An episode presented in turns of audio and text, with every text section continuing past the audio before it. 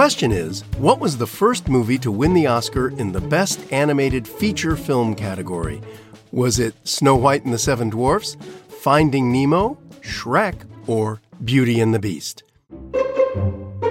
Think you know the answer? It's Shrek. Before Shrek 1 in 2002, the category of Best Animated Feature did not exist. However, in 1938, Snow White and the Seven Dwarfs won an honorary Oscar, and other animated features had won other Oscars. In 1992, Beauty and the Beast was the first animated film to be nominated for Best Picture. Tamika, an ogre with a Scottish accent. I love him. you and everyone else, Murray. Who hasn't seen the movie Shrek or at least one of its sequels? Do not be fooled. It's animated, but its jokes are for adults. Shrek is such a fan favorite. There's a ride featuring it at Universal Studios in Orlando. I'm not surprised that this computerized satire won the first Oscar for the best animated feature film in 2002 at all. Yeah, uh, who knew that an animated ogre and a loudmouth donkey would be such a hit? Oh, yes, Donkey. Who could forget him? to be honest, Murray, there were some heavy hitters nominated for that first Oscar. Such as? Well, Shrek defeated Monsters Inc. and Jimmy Neutron Boy Genius.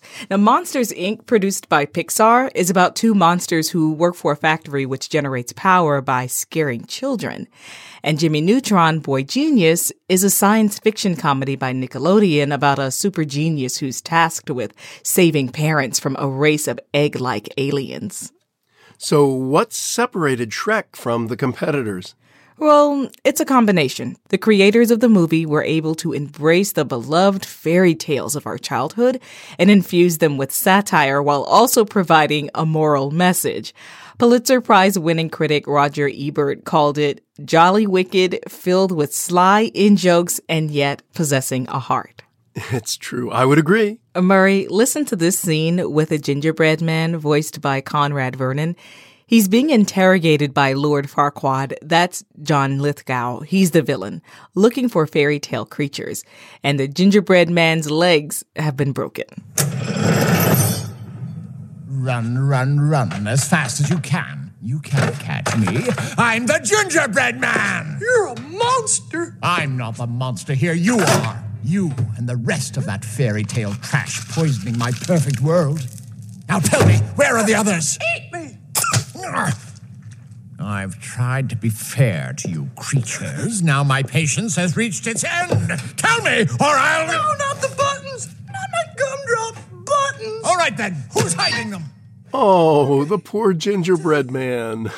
okay, so tell us about that marvelous cast. Well, that's another thing that separates Shrek from the other nominees in that Oscar category in 2002. Its voice cast was stellar. Eddie Murphy, Mike Myers, Cameron Diaz, and the list goes on. And here's one more fun fact about Shrek.